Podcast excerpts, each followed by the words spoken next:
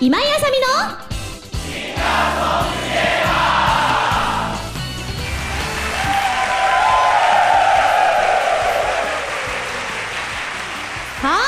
というわけで始まりました今井あさみのシンガーソングゲーマー公開録音でなんで笑うのよ、ダメだって言ったじゃん。これは明治大学の修士卒業生としてやってる登録だからかっこつけたいって言ったじゃん。もうテクチューあんたテクチューくねえじゃん、頼むよ、もういい感じにしてよ。でも本当にいくよ、今井あさみのシンガーソングゲーマー。ちょっとその辺笑ったでしょ今。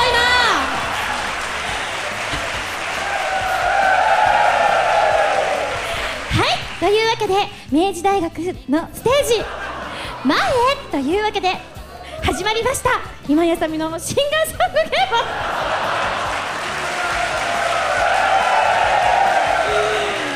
マー。あ、ごめんなさい、自分が悪かったよ、普通にやるよはい、というわけで、今回はなんと特別公開録音会として明治大学さんの中のリバティタワーの中にあるホールに来ていま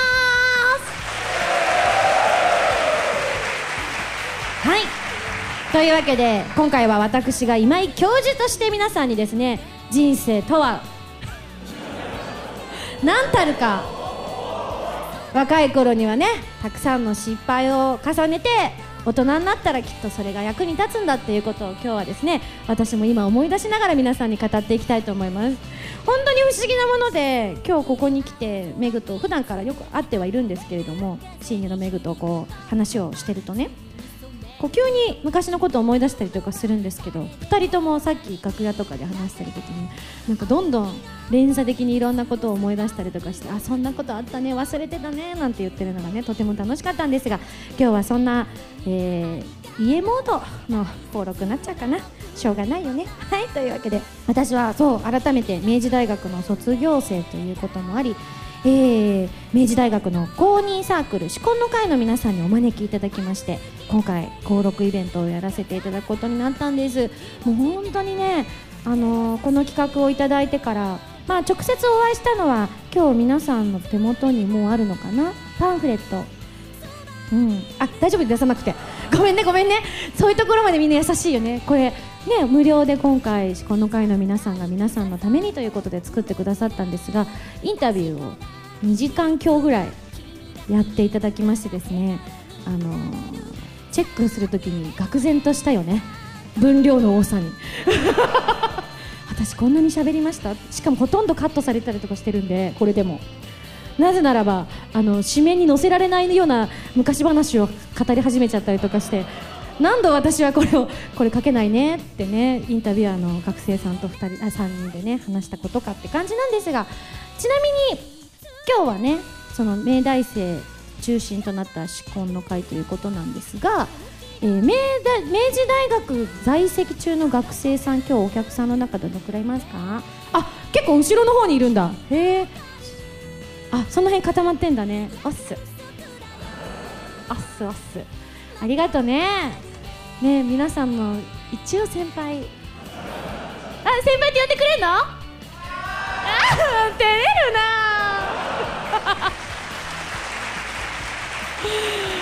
はい、ちょっとこう見た感じこうね、まだが 1、2年生ぐらいなのかしらね。あ、4年生の子もいるの？そっか、じゃあもうすぐ卒業だね。なんかひょっとしたら進路のことやこう社会に出てね、いろいろ悩みもあると思います。そういう時には池田めぐみがきちんとお答えいたしますので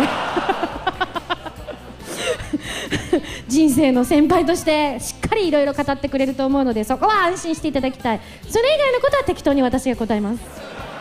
はい、さあ、じゃあもう早速ね、ゲストをご登場いただきたいと思います。ゲストとは言っても普段から、アナウンサーという職業でいらっしゃいますから、司会なんかもね、お茶の子さいさい、昨日も何かのイベントの司会をしっかりやってきたというふうに聞いているので、ここから先はもうほとんどメグにおんぶに抱っこでいこうかななんて思っておりますが、2人で仕事するのはほぼほぼ初めてなのでちょっと緊張はしておりますが、私的にも、いつも通りな感じでお届けできればと思います。ちなみにですね、時間や大人の都合で配信ではカットしてしまう部分も多々あると思いますがと書いてあるので、ここにいる皆さんは余すところなく感じ取っていただければと思います。それでは行ってみましょう。最初のコーナーへ行く前に CM です。なんちょっと普段聞いてないの SSG もう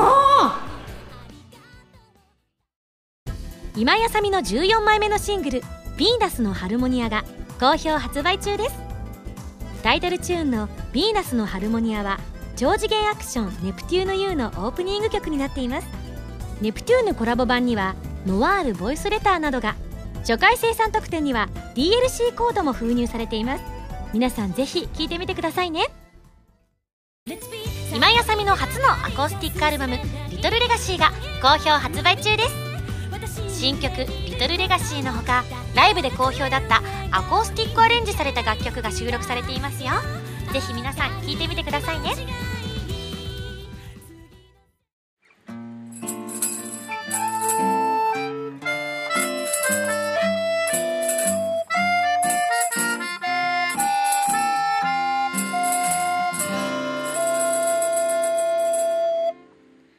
明治トーク思い出編。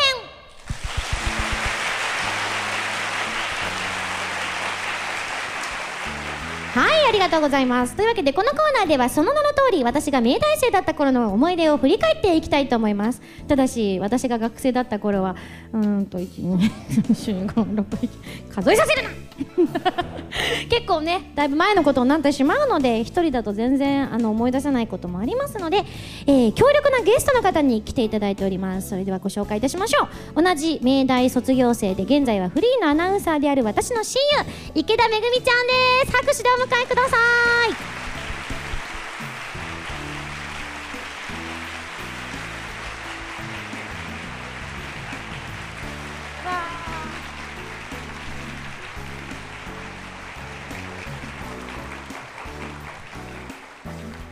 すごい、もうね、あさみちゃんハードル上げすぎ。本当？でもほらドキドキしちゃった。アナウンサーだから。そっかそっか、今日はね頑張らせていただきたいと思います。めぐみんごすこと池田めぐみです。よろしくお願いします。はい、というわけでメグはね、今もフリーのアナウンサーで大活躍をしてくださっているところなんですが、私がお休みをした、SSG の第88回、だいぶ前ですね、2010年の12月になります。なぜお休みをしたか、そう、私が頑張りすぎたんです頑張りすぎて声が出なくなったのにファーストライブを控えているというですね、もう危機迫るときにですね、もう本当にわらにもすがる思いでメグに電話をしてびっくりしました。まさかね、ラジオに出てくれるメグちゃんみたいな、っていう、いいんですか、こんな適材適所ないでしょって思いましてですねちょっとね、噂には神回だったっていう、違います、聞いてくれました？ 88 回、ありがとうありがとう。昨日ね、すごい恐る恐る聞き直してみたんですけど、すごいね、勇気あるね。すごいドキドキしながら聞いてみたら、最後の最後で名前を噛んでました。はー、まだ若い頃のめぐさん、可愛い感じで噛んでました。よかったら聞いてみてください。そう、でもそちらを聞くとですね、ちゃんとフリーアナウンサー池田めぐみとして喋ってるので、かなり今日とイメージが違うと思います。今日ね、私もなんかすごいふわふわしていて、どのテンションで喋っていいのかわかんないんですけど、ついてきます。本当？でも私もついていくどっちが進行するんだっていう感じなんですけど、そうね、じゃあとりあえず座る？そうか、そうだね。よいしょ、これ邪魔だ、押さえよう。そうね、顔にかかっちゃうよ。よいしょ。さあ、ね、これ知ってた？何？明治大学ウォーター。何これ、すごいよねうちらの頃あった？なかったと思うけどね。だいたいね、リバティタワーおしゃれすぎ。本当だよ、明治のイメージって言ったら結構こうバンカラで男っぽくって酒強くってみたいな。でもなんかね、後ろのあたりの席がね、学生さん、今の学生さんなんですって。でも女の子とか見たら全然バンカラじゃないからな。本当だ、清楚だね。だから変わっちゃったの。私の頃と違うね。違うね。ちなみにこのリバティタワーが建ったのが1999年あたりですかね。わかんない、多分、うん、私たちがね3年生になった頃からあったんだよ、うん、そうなの。1997年入学でしょ私たち、ね、いいのそんな全部言っちゃってごめんメグ内緒だったあ全然内緒じゃないんだけど、うん、なんかこう隠すことなんもないんだなと思って今びっくりしてんの、うん、何隠せばいい逆に出してこう出しちゃう、うん、それは年もずっと言ってるしそうだよね。そうちなみに私浪人してるからメグのが1個なんですよそうちょっとお姉ちゃんなんだよね、うん、そうなのだから、うんうん、一緒にね仕事とかするの初めてだから ね変な感じなんですけど、一度だけねメグが当時石川 FM でラジオやってらっしゃってた時に私が遊びに行ってガラスの向こうから見てたんですよメグの寒い感じでねそうメグ頑張ってなっつってでニヤニヤしながら見てたらその時の一緒にやってた相方の方が友達なんだったら出ちゃいなよって言いながらどうも今井ですって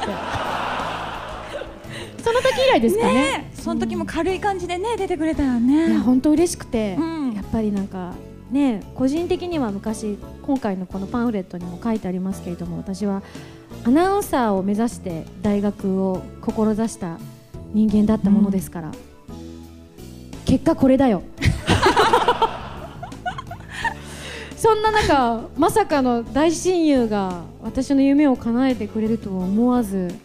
あさみちゃんだって、うん、アナ研と法研で迷ってたんだもんね。そう本当に今でも両方ともねあると思いますけれども私たちは結果放送研究会というサークルに入りまして、まあ、映像を撮ったり、うん、ラジオを作ったりそういうサークルなんですけれどもアナ研に入る気満々でそしたらメグがねうん、いや絶対入る気なかったんですよ放送研究会の先輩たちキャラ濃すぎてちょっと聞いちゃうこの話。すごい先輩いっぱいいたんですよね。いた、うん、でもメガのが覚えてんじゃないちょっとねその中に好きだった先輩とかね、うん、いたりしたものでねこれがねよく覚えてるんですけどそうもうメガが意外とミーハーでなんかねこの雰囲気だからね大人っぽいイメージ当時から大人っぽくてで私の方が全然子供でメグがさっき大学時代の写真持ってきてて見せてもらって私自分でドン引きしちゃったんですよなんだこの子供と思ってそうでなんかあわあわしてたらなんか大人っぽい感じなのにキャッキャッあさみちゃん私放送研究会に入ろうと思うのキャッキャッってマジで言うんですよでも法研のアナ研はおしゃれで法研の方がなんかちょっと明治のそのバンカラな空気を一身に受けた。だって入るにはねなんか条件があって、うん、自己紹介をしなきゃいけないんですけど、うん、じゃああさみちゃんお願いできますか、うん、覚えてるかなちょっと間違えるかもしれませんが山口県徳山市立徳山高等学校出身明治大学文学部文学科演劇学専攻今井あさみですっていうね声がちっちゃいとか言われてねこれをね3回も4回も5回も言うんだよ山口県立みたいな県立だったっけみたいなもう本当にね怖いサークルなのかなって思ったんだよね。でドッカーンって腕組んで座って、うん、その時の4年生だったっけ3年生だったっけ3年生かな3年生のいわゆるサークルの一番偉い人委員長っていうのなんだっけ、うん、委員長だった人がですね眼鏡かけて髪の毛ツンツンツンって感じでガタイもすごくよくってズンって座って腕組みしてこういうほんと胸張った感じで座っていながら赤いサンバイザーかぶってるんですよすごかったよね委員長ねと思ってね、でもその隣もすごいんだよ。そうその隣が多分副委員長ではなかったけれども、うん、まあ側近みたいなイメージで側近ねそう側近で細くってひょろひょろでなんか映画に出てきそうな、うん、感じで髪の毛がチリチリの、腰よりちょっと上ぐらいまでロン毛の男子の先輩もうなんだろう芸人さんかなって最初思っちゃった。ちょっと神様かなって私は思ったなんかこうキリスト的なね、そうそうそう、そう、その人がなんか意味のわからないことをずっと言ってるんですよ理解がなかなかできないようなことをおっしゃってて、でその向こう側には体育会系のなんかまた勝ちしたいなっていう係の先輩がいて、その横にちょこんと身長150ちょいぐらいのめちゃくちゃ美人のなんてこの人綺麗なんだろうっていう女の子の先輩がいて、その先輩どこからどう見ても院長の女にしか見えないっていうでずらって並んでこれちっちゃいぞって言われるんですよ。入るわけないじゃないですか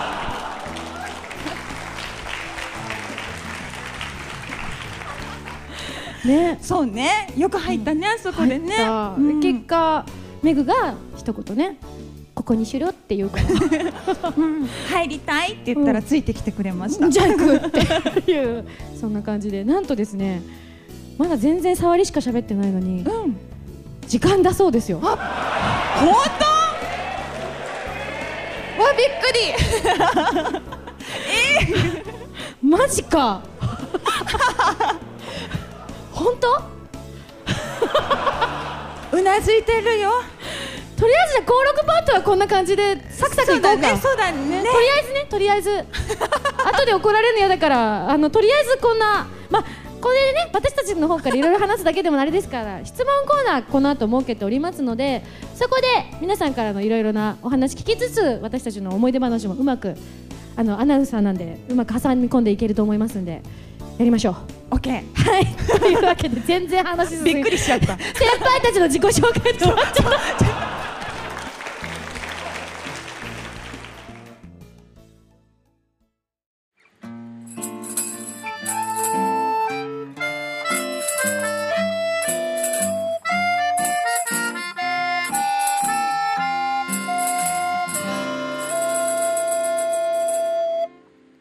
明治トーク。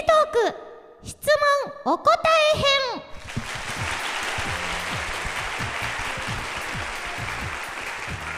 え編。ちょっと疲れたからメグ読んで私なの、さあここからはですね、私たちの明大生の時代に関すること、またはお悩み相談など、何でも OK ということで、ちょっとね心の中に考えてくれた人も多いかと思います、なので挙手制でいきたいと思いますが、まずはですね、現役明大生あたりを狙っていきたいなと。いや本当ね、就職とかに関してはメグ何でも答えてくれるからすごい、さっき聞いて驚いちゃった。大阪のラジオ局の受験に行った時の話聞いてすごい笑っちゃった。私なんかすごい頑張ってたらしくって、大阪の皆さんリラックスしてますか、ブルース・メグリンですっていうタイトルが入ってて、それが就職活動だったっていうから驚くだよね。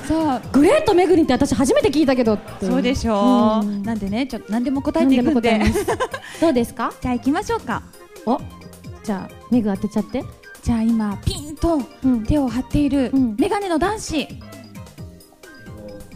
明大生の方は分かると思うんですけど、明大学の泉返しっていうあると思うんですけど、懐かしい。少々自分泉返しのピンチ、2年から3年に泉返しされないうまい一夜漬けの方法。一夜漬け、なるほど。はい、じゃあ改めてちょっとそちらの音声が会場なんかしか聞こえないらしいので繰り返しますと、彼からの質問は泉返しという言葉があって、その泉返しをされないためにはどうしたらいいかということなんですが、泉返しというのはどういうことかというのをまずはメグ先生に聞いてみましょうまずですね、1年生と2年生は泉校舎で、3、4年になるとやっとこのリバティタワーに来られるわけですね。明大前というね、あちらの京王線にあるところからちょっと駅が違うわけですね。そうなんですよ明治大学に入学してお茶の水じゃないのってみんなは一度は思うっていうねそうか、3年生じゃあ今度3年生になるはずだよねでもね、正直な話言うとメグは超優秀だったんですよ。本当にごめんね、ちょっと自慢してるみたいで申し訳ないんですけど、首席？そうなんですよ。すみません。はい、ありがとうございます。なんかね、文学部の奨励賞っていうのもらっちゃって、これね、結構美味しくって図書券とかくれるんですよ。そうなの？そうなの。3万円分ぐらいだったかな。すごいでしょ。学生上がりに3万円はちょっとね、すごいですよね。大きかったのでならないためにはコツ、もうないでしょ。あがくことないよね。だって今冬休みでしょ。でもはいはいはい、どうぞどうぞ。教授の家に行くとか。何言ってんの？結構聞くよ。どういうこと？どういうこと？いや、私、インフルエンザでね、ちょっとほんとギリギリラインだった時があるんですよ。で、これはもう教授だと思って、教授の家に行って、で、すいません、このレポート受け取ってくださいみたいなお手紙付きで渡したら、全然言うだったよ。すごい。マジで？そう。そんなことしてたの？あ、ごめんね、裏で結構ね。親父キラーだったの。いや、知ってたけど、すごいね。いや、でもほんとね、今どうなんだろうね。当時、今は教授の住所とかわかんのかな。うちらの時代ってちょうど大学生になったぐらいにピッチが流行り始めた頃だったでしょ。そうね、個人情報だだ漏れだったからね。そう、なんか表みたいなのもらってね、先生の自宅の電話番号書いてあったんですよ。私も一回電話しましたね、教授のうちに。ぎっくり腰になってレポートを提出できませんっていう。ただ奥様が出て、優しくね、お大事にって言ってくださいましたけども。じゃあもう教授に、じゃあ菓子折り持っていくだな。これだな。実績がね、ありますから。そうそうそう、なんとかなります。ただこのご時世だから、不審者扱いされないように気をつけてください。次行ってみましょう。はい、じゃあ次はもう1問ぐらい学生であれば、じゃあそちらのおにえの子、おはよう。お帰りなさい。ただいまー。ただいまー。キュッてするね。なんかもう好きになりそう。好きだよね。嬉しい。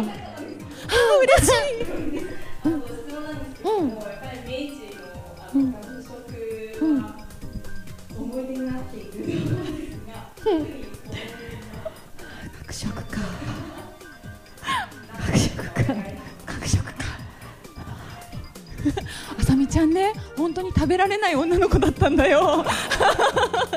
今でこそよくね、 PV の合間とかめっちゃ食べてますけど、当時19、20歳ぐらいの頃、食に喜びを見出すことができなくてですね。ガリッガリだったんだよね。痩せてたね。メグとかが学食食べてる横で見てたりとかして。メグどう？覚えてる？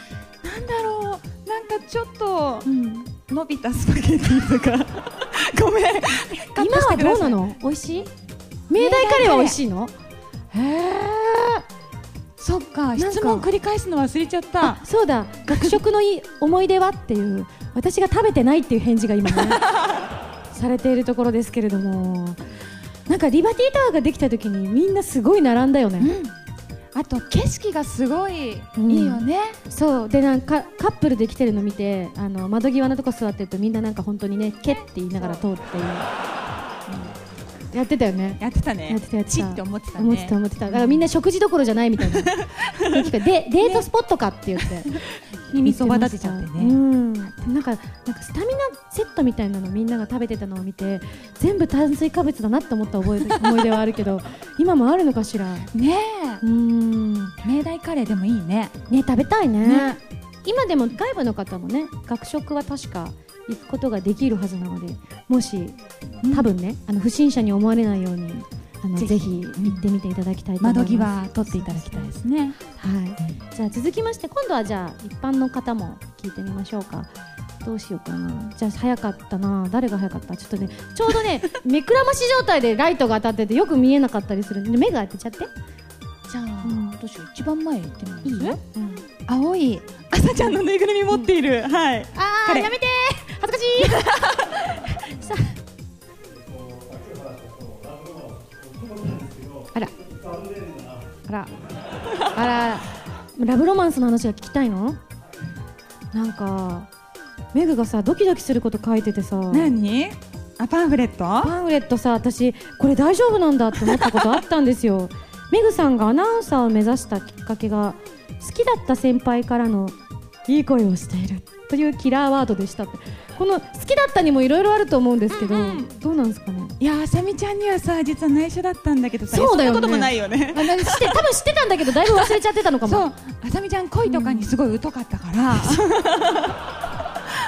そうなの。私が一生懸命恋バナとかしてもあんまり乗ってきてくれないのよ、ね、今なら乗りたいよ。さっき言ってたね、怖い先輩がいたでしょ、あの中に一人ちょっと好きだった人がいてね。え、サンバイザー？サンバイザーじゃない。サンバイザーじゃない。まさかの神様？神様じゃないよ。神様でもないし女子でもなくて、本当はもう一人いたんだけど、多分あさみちゃんの中からはね消えてるの。 あれですね、留学して戻ってきたら留学デビューしちゃった人ですね。そうそうそう、すごいアメリカナイズされちゃってね。そうだね、S先輩ですか？そう。すごい言っちゃってんじゃん、大丈夫？聞いてない？いないよね。ちょっとそこさ確認するの忘れてたんだけどさ、ちょっと今見つけられる？どうもね、いるらしいのよ。その時サークルの先輩も来てるはずなの。さっきだってもみじまんじゅうもらって。そっちいる？どこ？ちょっと手挙げてもらってもいいですかね。どこにいんの先輩？あれあれ、あ、いたいたいた。そんな後ろにわー、加藤さん。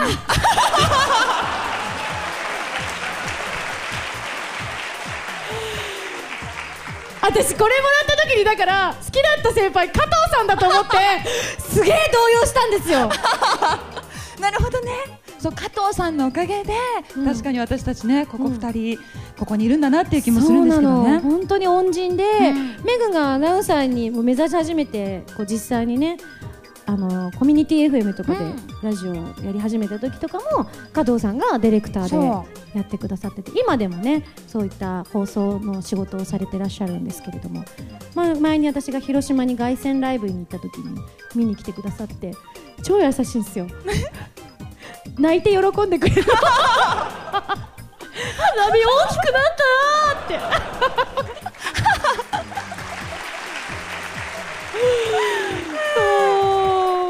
嬉しいけれども、お父さんだよね、スタンス的にね。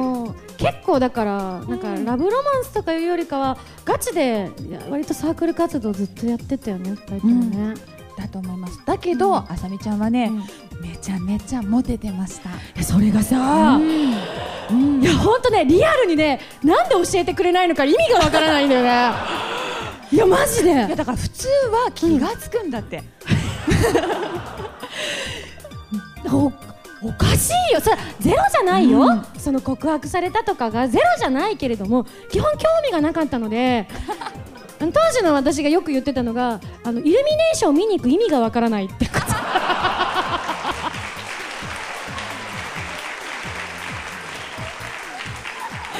グがなんかルミナリエみたいな感じでね、当時も言ってた時とかに。そうね、誘ってもなかなかね、そう行ってらっしゃいっていう。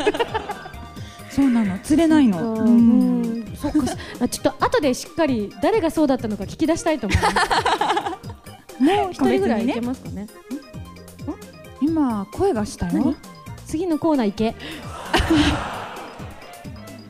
すぐ答えるから一瞬だけ。はい、誰か当てて。じゃああそこのメガネの可愛い女子。お疲れ様。お疲れ様。優しい。みんな優しいの。そうなの。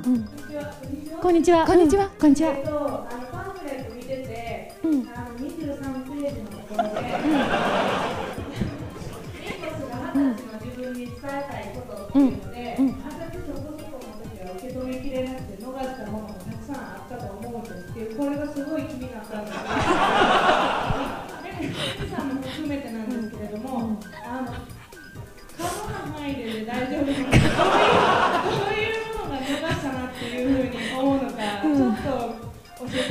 いや、さっきのですよ、さっきの。さっき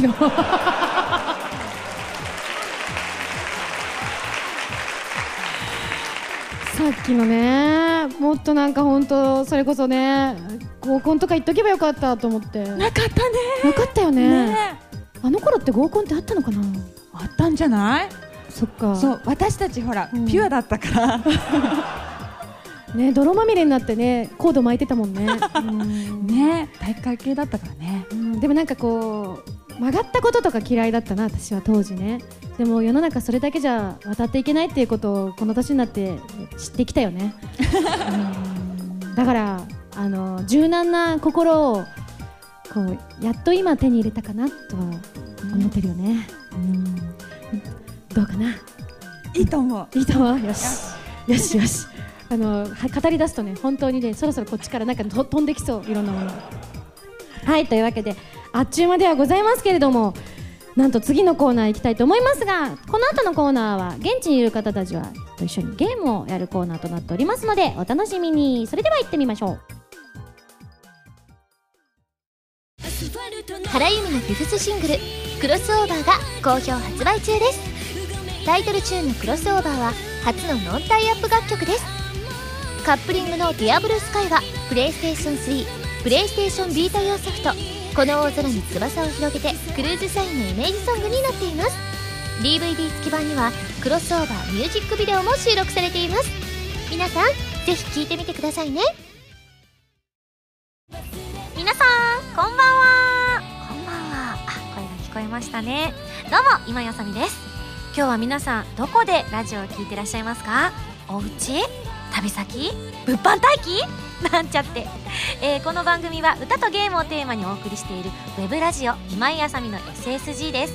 ファミツー .com のほかポッドキャストや YouTube でも配信中です。みんなのライフスタイルに合わせてあなたに寄り添うラジオ今井あさみの SSG、 毎週土曜日0時に更新中です。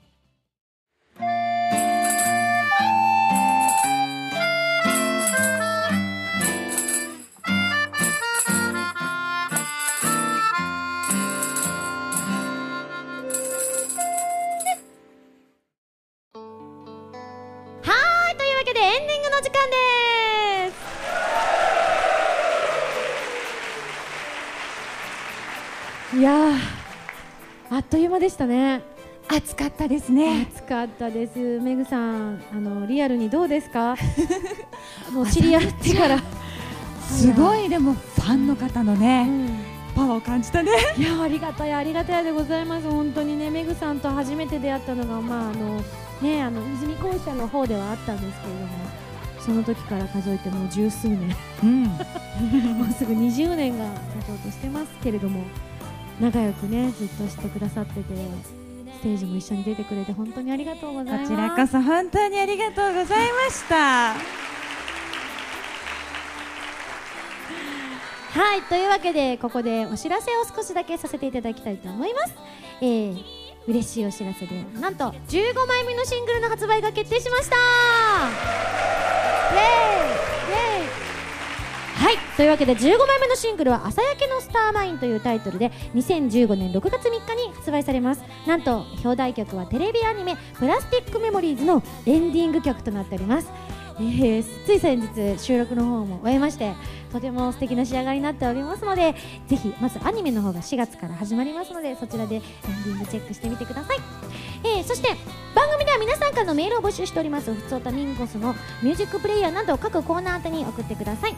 宛先は SSG のホームページに書いてあるアドレスから、題名に各コーナータイトルを、本文にハンドルネームとお名前を書いて送ってきてください。次回の配信は2015年3月21日土曜日となっています。というわけでお送りしてまいりましたが、本当にあっという間です。メグさんからも何かお知らせがあればどうぞ。そうですね、4月からちょっと某 AM 局で深夜帯なんですけれども、全国放送決定しました。イエーイ、ありがとう。めっちゃ嬉しい。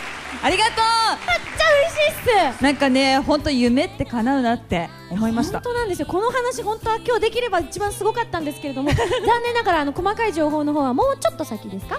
そうですね、もう本当数日以内には発表されますので、全国で聴けるということなので、ぜひ私のね、親友池田めぐみのラジオをですね、皆さん応援してください。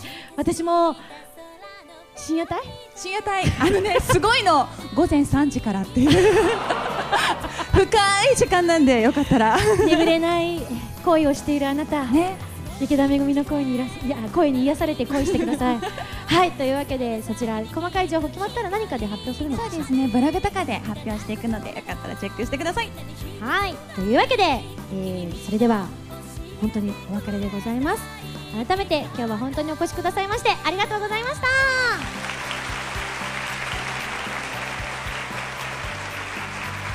じゃあ最後のいつものやつやっちゃいますね。